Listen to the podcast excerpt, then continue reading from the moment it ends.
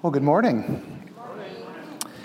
As Russell said, we've been in a series on spiritual gifts for a number of weeks, and uh, I get the privilege of being the caboose today and finishing up that series.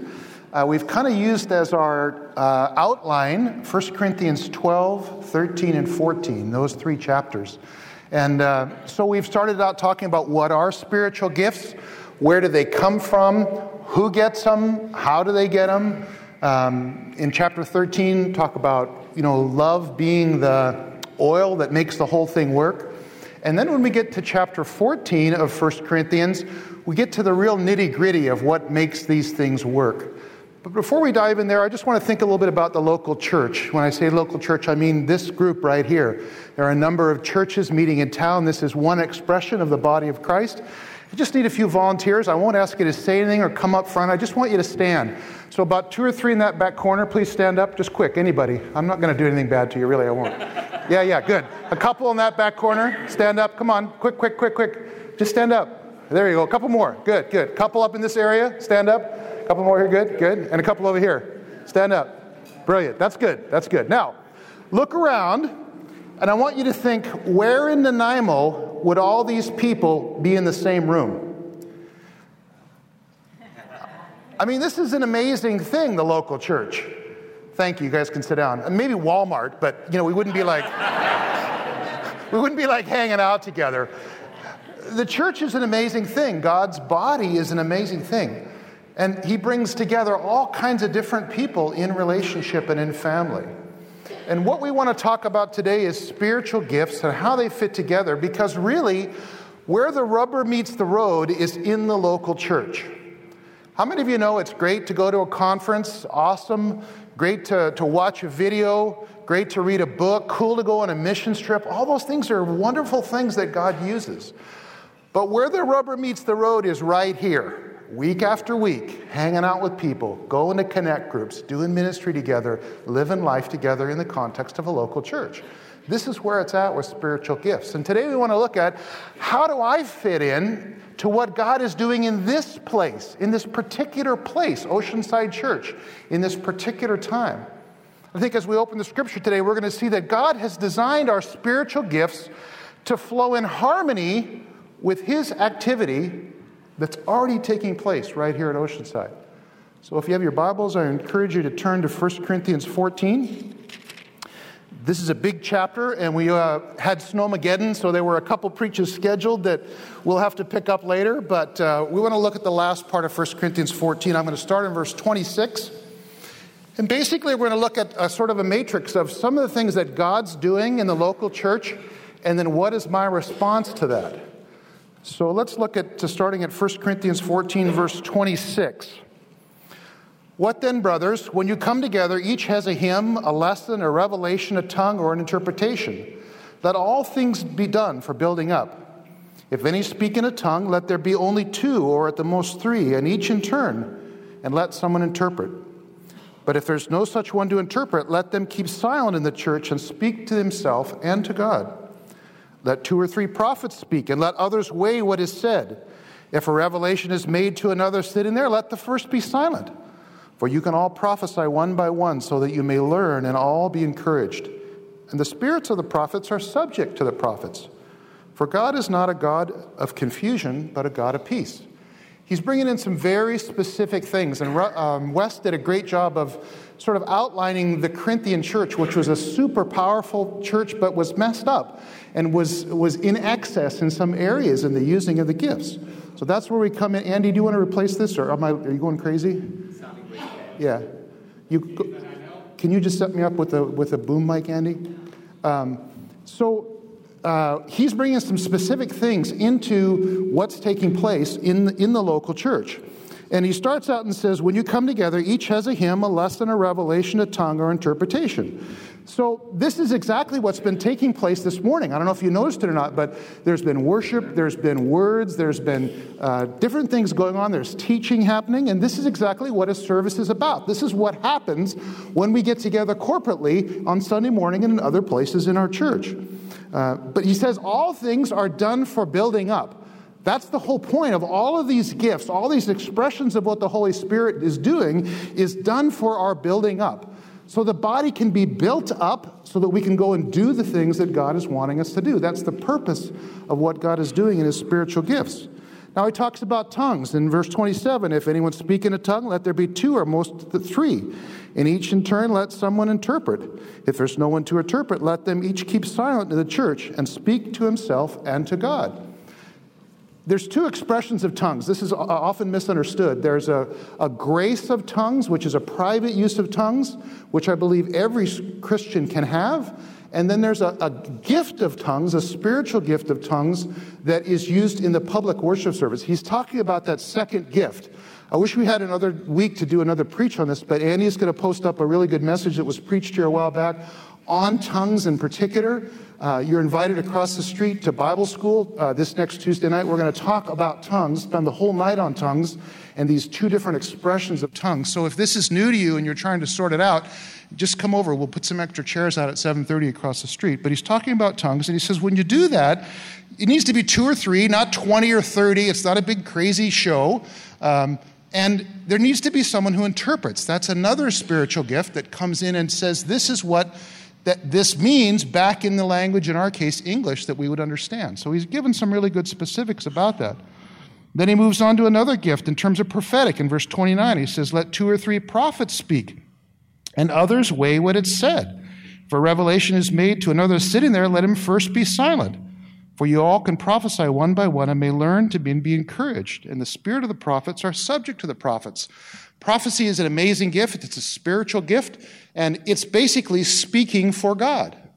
But the Corinthians had gotten that out of whack and they were, you know, trying to muscle in and be important and and and Paul just says, hey, look, we need to do this in a way where it builds up the church. It's not some kind of freak show or, or sideshow in a circus. This is what the prophetic word does. And he says, you, you have control over that prophetic unction. When you feel a weight and God wants you to say something, you have control over that. You can do that in a respectful way under the leadership of what God is already doing in the service. Not like you're out of control, like, oh, I have to say this or I'll blow up. You won't blow up. You know, you won't. Uh, anyway. So we all may learn and be encouraged. So this is the nitty gritty of how do you actually use these gifts.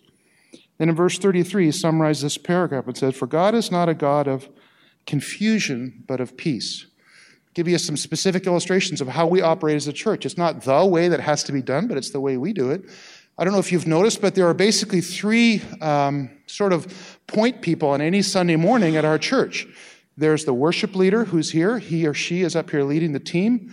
There is the person who's going to preach. They're over there nervous, freaking out, wanting to get going. And then there's what we call the MC. Russell takes that role this morning, and that person that he or she quarterbacks what the service is doing. And it's a beautiful picture. All three of us are working together, listening to each other. You'll see us go over and talk with each other and poke each other, and you know, we're watching each other. God is doing things through those three leaders in the church. So some churches I've been part of past are what I call popcorn churches. You can just stand up at any time and go, you know, and doesn't matter where it is, in the middle of a service, just do your thing and whoa, whoa, just stand up crazy. It doesn't make sense to us as, as a leadership. We believe that God is bringing words to the church. And so what we ask you to do is to bring it to the MC, the person in front, and just let them sort it out. And, and let them find a place for you in that. There's a safety in this because a lot of times God is doing things throughout the service, and sometimes there's an ordering of those words. So God may be working in a particular area, but you might have something that God's bringing a little bit later, so the, the person might ask you to wait. Sometimes you might have a word that's, that's maybe more for you or something that you just need to pray into right then. The elder on duty will help you with that. Um, so it's a safety thing. It's not meant to be a control thing or a control freak, but it's just a way that we can orderly listen to God and all be built up and see what God is doing. It dawned on me this morning that when we come to a worship service like this in the prayer time, I realized there are some planned components of a worship service and there are some unplanned components. Both are good, both are from the Holy Spirit. I've been working on this preach for a month. These guys have been practicing. They know the tunes they're going to do. Russell's been praying. We, we have some planned things, but there are some unplanned, wonderful things in terms of revelations, and that's exactly what took place today. But the person who's the MC of the service, it's his or her job to quarterback all those things working together. But it's done in a way so that we can so we can glorify God. Does that make sense? So it's not just a gong show. So that's the point. So, what's God's activity doing? What's God doing in these verses? I think you're seeing that God is speaking through others. It's not just about you, it's not just about me.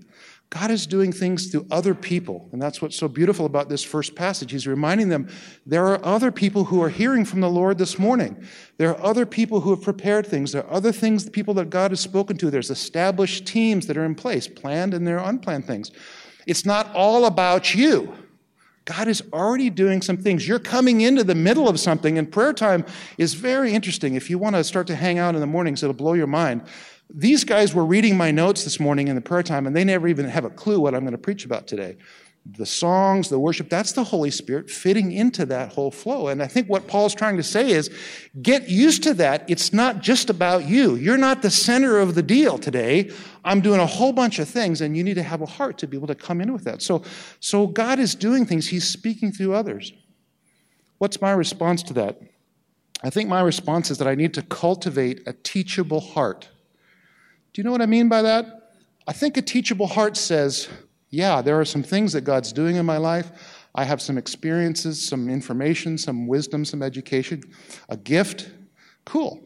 But I have some things to learn from other people as well. And when a person comes with a teachable heart into a context and using their spiritual gifts, man, it's such a wonderful, um, freeing thing. And there's a safety that comes from that. That teachable heart really gives us, it's really 1 Corinthians 13 that Wes preached on last week. It's the, it's the lubrication that makes all this thing work. But a teachable heart says, you know what? I know some stuff, but I don't know everything. And I know some things that are going to happen in this service, but I don't know everything that's going to happen in this service. That's a teachable heart. I've had to learn this working with Mike Graves. Uh, both of us are strong leaders. Uh, you know, I mean, I led churches in the past, and I came in here, you know, with Mike, and I knew everything. and I had to realize I have to have a teachable heart. And when I got that straight, man, for 13 years, Mike has been such a blessing in my life. We still rub, you know, rub each other the wrong way sometimes, but I have learned so much, and God has poured into my life through that man, through Mike and Deb's, God has changed my, the whole trajectory of my life and my ministry and my style because of that with Mike. But I had to have a heart that says, I'm willing to learn, and there's some more things that I need to learn. We all need to be like that. That's a wonderful characteristic of how these gifts actually just work in the church. Now let's go on. Let's look in verse 33. We'll start halfway 33. As in all the churches and the saints, the women should keep silent in the churches for they are not permitted to speak, but should be in submission, as the law also says. If there is anything they desire to learn, let them ask their husbands at home, for it's shameful for a woman to speak in church.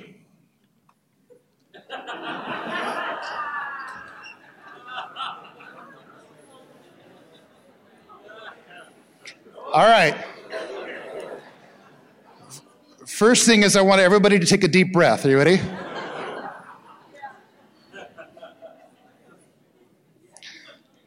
There's three preaches in 1 Corinthians 14. And I started into the first one. I said, Oh, tongues, this is the one I'm supposed to preach. God said, No. So I thought, okay, cool, it's prophecy. That's the second preach, you know, in 1 Corinthians. No. So I'm looking at the last part here. I actually have never heard anybody in my whole life preach on this, this last paragraph. because there's two responses that come in at the end of 1 Corinthians 14.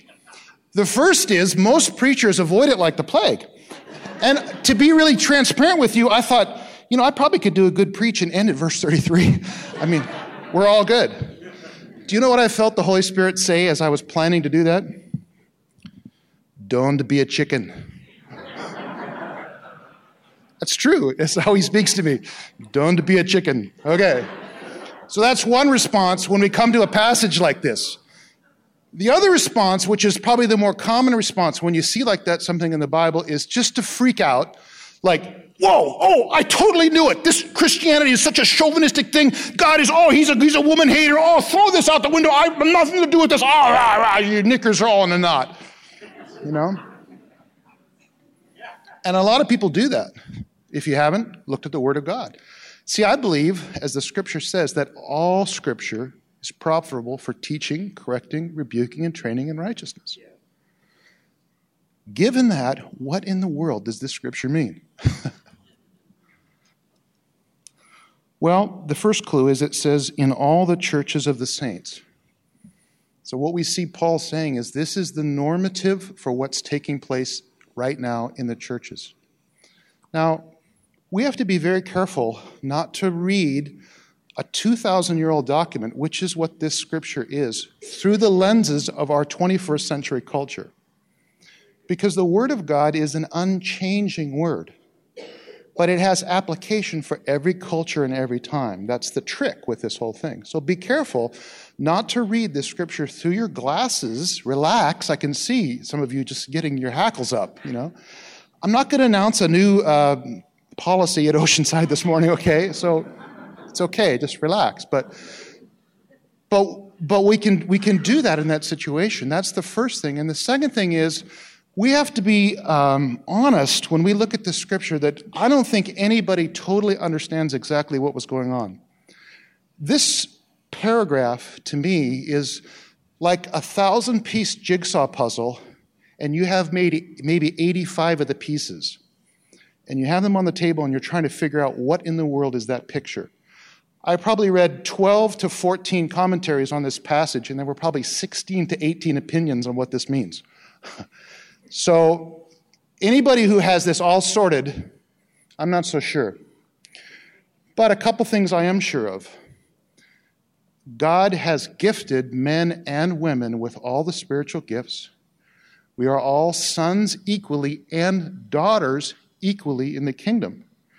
This morning, someone read in the prayer time, really cool in Acts, when the Holy Spirit was poured out. What's the scripture that, that Peter read? Peter read this In the last days it shall be, God declares, I will pour out my spirit on all flesh. Your sons and your daughters will prophesy. A little farther down it says, Even on my male servants and my female servants in those days I will pour out my spirit, and they shall prophesy. We know that there's instructions about the public prophetic word for women, even in this book a couple chapters earlier. We know there's women prophets who are speaking in the church in the book of Acts. There are key leaders that are women taking in the, in the, in the, in the early church. So we just have to know that I can't buy what some churches have bought to say, this is what this means, women you can't sing in the church. I just, I think it's a, it's a, it's a misunderstanding of what's going on. We don't totally know what was going on. Men and women sat separately in this context. There was men on one side and one on women on one side. We don't know, but something was taking place in the Corinthian church. Here's what I want you to hear that was hindering the expansion of the kingdom in the way they were dealing with this issue between men and women. I don't think we can say for sure what it was, but it was hindering what God was doing. Because I think the activity of God in this passage is this God is shaping the church for maximum impact. That's the big picture. God is doing things in the expression of the local church because he's serious about reaching the community and reaching the world and seeing the power of God poured out. The church is plan A. There's no other plan. I'm sorry. That's all we got. But sometimes we get into places and we don't understand this place, but I can sure tell you some in the 21st century where we start to get off track and our insistence on something starts to hinder what God wants to do in the church. God's shaping the church for maximum impact. So, what's my response in that? Well, this. I think I need to start to learn with to learn to live with a kingdom perspective. What that means is I need to start to see the big picture in everything that God is doing. I need to start to be able to see what God is up to and take the things that I am concerned about and put them in a second place after what God is up to in the expansion of his kingdom. Does that make sense to you? Um, I drive a school bus, you know that. One of the things that's so hilarious on a rainy day is when you come in with a 45 foot school bus. It's very large, it's very yellow, it has lights that flash. You, you, come into a parking lot and all the little moms and dads are in their little BMWs, I'm sorry, and, and they, have their, they have their lattes and they've parked right in the middle of the bus, school bus zone. I mean, and they're like, it's raining. I have to pick up my kid. He can only go two steps in the rain. This is the most important thing in the whole universe right now. and there's 50 of them, and you're in this big school bus, like, I got to pick up 80 kids and get them all home safely. No, no, I'm, this is my spot, this is my thing. Uh, I'll try to relax, I'm sorry. That's exactly what it looks like in the spiritual realm when we start to think we're the center of the universe. God is doing all kinds of stuff with big yellow things and flashing lights all around us. And yet, we say, no, this is my thing. This is what I do. This is my, this, I, you know, we've lost perspective. And I think he's helping this church. Whatever this issue was, I can't nail it down for y'all, but I just know whatever they were getting wrong in this matter between interaction between men and women, and whether it was fights or arguments or prophetic wars, I don't know across the aisle, I don't know what it was. But it was getting in the way. And Paul said, that's got to go. Because what's happening in the kingdom matters more. Now, let's get back to the easy part, verse 36. Thank you, Jesus. You good? Nobody left yet? Okay. That's the prophetic word for today. Don't be a chicken. Okay. Verse 36 Or was it from you that the word of God came? Or are you the only ones that it has reached? If anyone thinks he's a prophet or spiritual, he should acknowledge that the things I'm writing to you are a command of the Lord. If anyone does not recognize this, he is not recognized. So, my brothers, earnestly desire to prophecy, prophesy, and do not forbid speaking in tongues, but all things should be done decently and in order. Paul was the guy who planted this church, the Corinthian church, along with some other people. He was the first elder, if you want to call that, in the church. He not only had an apostolic ministry across all the Mediterranean region, but he started a lot of churches and operated as, as an elder, and initially probably what we call now a lead elder in that church for quite some time. Um, he also was an apostolic voice of bringing correction into the churches. So when he comes in in this situation and brings correction to the church, what he's saying is, was the word of God, did it come to you only? Are you, this, are you the most important thing in the world? Are you the only ones that it's reached? Because there was an arrogance that had developed in the Corinthian church, like, don't you tell us what to do. Don't you, you know, don't you correct us. We're our own thing. We're this wild and crazy pew swinging, you know, chandelier jumping church. Don't you dare bring any, any banks into the river that we're creating here. Paul says, no, no, no. Actually, you need correction. You need to know how stupid this looks, what you're doing. And as a father, Paul's saying, and as the founder of this church, in concert with the elders that are in place in that church, I'm telling you, this stuff's got to stop. It's pretty harsh words. But they're loving words of a person who has a kingdom perspective. And Paul comes to the point of that and says, if anyone thinks he's a prophet, you're the man, you bring the word, you're up there, whoa, spiritual, oh, I'm the guy, oh, get out of the way, you know, make me a reserved parking spot, you know. Uh, he should acknowledge these things that I'm writing to you are a command of the Lord. Ooh, a command of the Lord? I don't think he's talking about writing scripture here. I think he's talking about godly leadership in the church that's bringing significant correction in the church. He says, if anyone does not recognize this, he's not recognized. Meaning, if you can't come under the godly authority structure of the church, you can't operate in that church. Maybe it's time for another breath. so, what's God doing? What's his activity here? I think God's activity in this paragraph is he's establishing godly leadership. You want to just listen to Philippians 1 1, it's pretty simple. As in a lot of things, we make things way more complicated. I've been parts of parts of churches that had boards and multiple boards and boards and boards and you know, deacon possessed churches and all kinds of crazy churches, you know. Um, but it's pretty simple because in Philippians 1 1, Paul says, Paul and Timothy, servants of Jesus Christ. Three groups. To all the saints in Christ Jesus who are in Philippi, that's us, that's everybody who's saved. Along with the overseers and the deacons. Overseers a synonymous word for elders. It's pretty simple. The church structure is saints that's the most critical. There, that's where the action is. That's where the work is getting done. That's where the kingdom is being established through people like us living our lives and going to work and driving school buses or whatever we do during the week. But there are also elders and deacons. That's the leadership structure that God has put in place in the church. And we live in an age where we have a difficult time responding to leadership. But I think my part in this is I need to learn to thrive under godly authority. I know there are abuses in leadership. I'm sure I've been an abusive leader at some point in my past.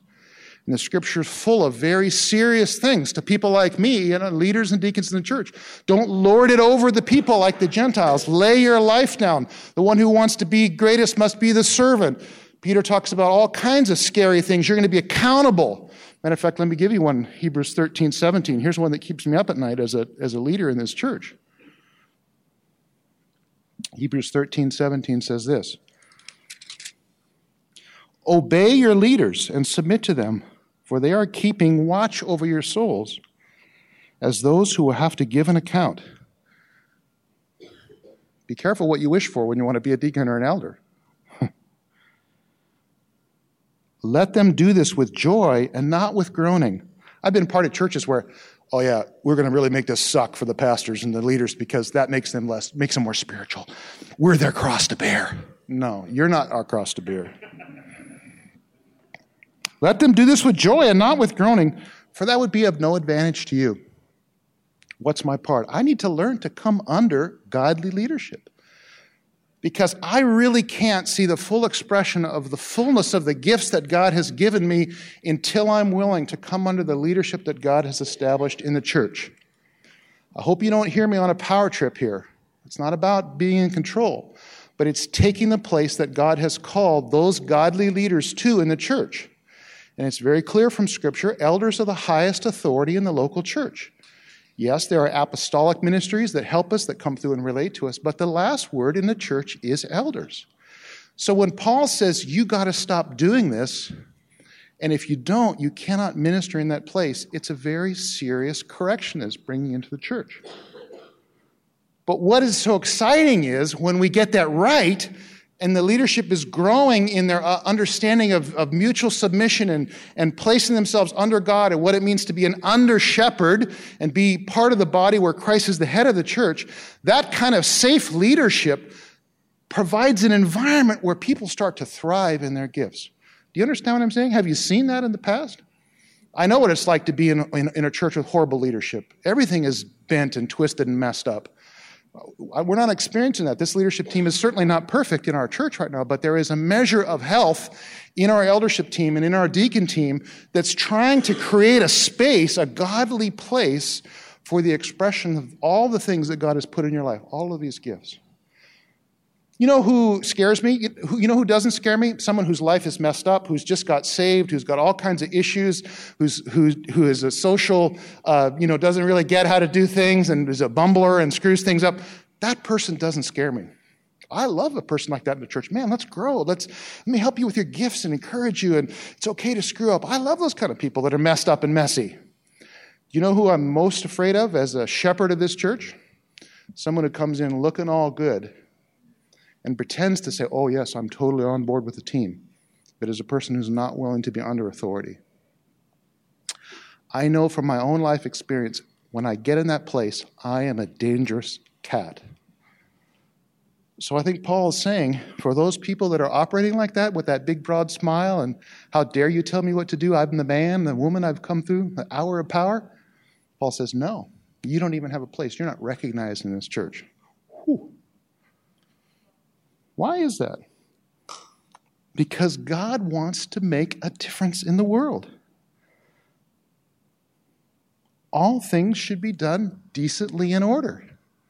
That doesn't mean boring. That doesn't mean perfectly predictable. That doesn't mean nothing wild and crazy. I've been to part of churches in a lot of my, you know, we, we, that was our favorite scripture, you know, all this wacky stuff in First in Corinthians 12, 13, 14. I don't really want to preach about that, but I do want to preach about everything should be done decently in order. Nobody, nobody raises their voices or goes hallelujah to God or like Russell said, let's give a shout to God. No, no, that's not, sure it is. That's decently in order. We're, we're emotional people. There's a place for celebrating what God's doing. I felt like God were be, people were being healed this morning in the church. Why shouldn't we go, yes, God, thank you? But all of this has to be done decently in order in a way where it comes under God's leadership and makes a difference. It builds us up. It changes us, it empowers us, it makes us a force in the community for good because it's all working together under His Holy Spirit. Pretty cool. Pretty cool when you see it working. So here's the deal I just think God's designed our spiritual gifts to flow in harmony with His activity right here at Oceanside. So, what's the take home? Here's what I think the take home is. Um, I think this morning there are probably some people that have withdrawn from exercising their spiritual gifts in the context. I just, there is an amazing thing that's happening. I don't know if you're noticing this in the last couple of months, but there is a rising up of, of Holy Spirit activity. There's a rising up of spiritual gifts. There are people that are stepping out and growing. I mean, on Tuesday night in the Bible school, it's crazy what's happening in that prayer time afterwards and in connect groups and on, in the street ministry and so many different places in the church. There's a rising up in this, and I'm so excited about that.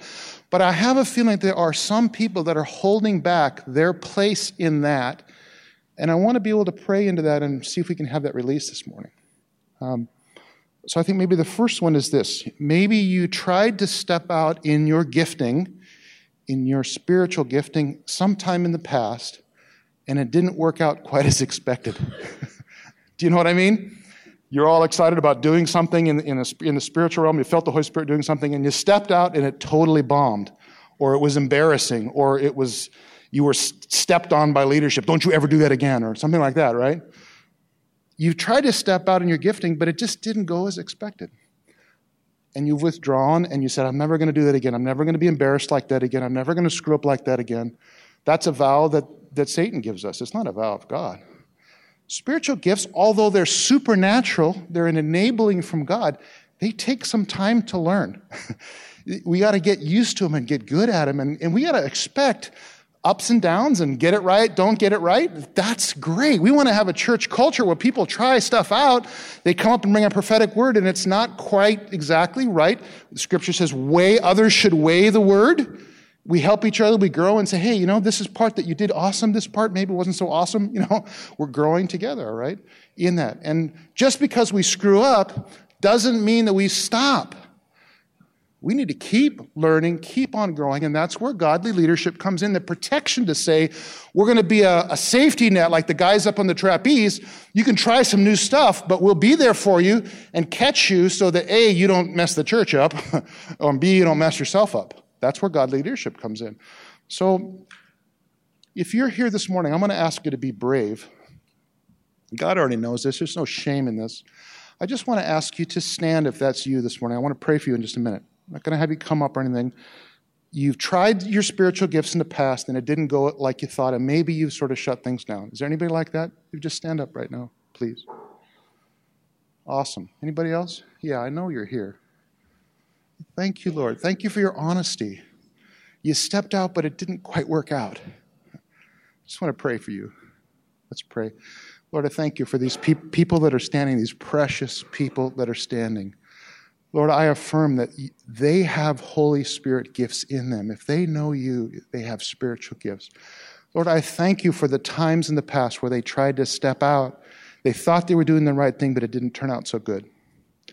Holy Spirit, will you take away the sting of that right now? God, will you speak into their life and say, Good job. Thanks for trying. I'm so proud of you like a little baby that starts to walk and they fall down. Do we go, oh no, that was horrible? We're like, yeah, get the video camera. God, will you pour that into these people that they tried? And Lord, we thank you, Lord. And I, and I just pray you take away that vow that might have been said that I'll never do that again. Lord, I pray you bring freedom in that. Come, Holy Spirit, come. If you could just remain standing, I think there's another group this morning and this other group is people that have been burned or betrayed by leadership in the past. This is a big group. Maybe you've been at a church where there was bad leadership and you got squashed, or people were afraid of you becoming more visible or successful than they were, and they tried to put you down, or there were politics, or there were people that were shutting you down saying, That's not what God does. Uh, you've been burned by leadership. It might have been here we're not perfect leaders. We do stupid stuff sometimes too. And so it could be even that you've experienced that here at Oceanside. but for many of us, it could be somewhere in the past. If you've been burned and you've been hurt by leadership and you've said, I'll never do that again, would you stand? Yeah, I know you're here. I've been one of these people. I get it.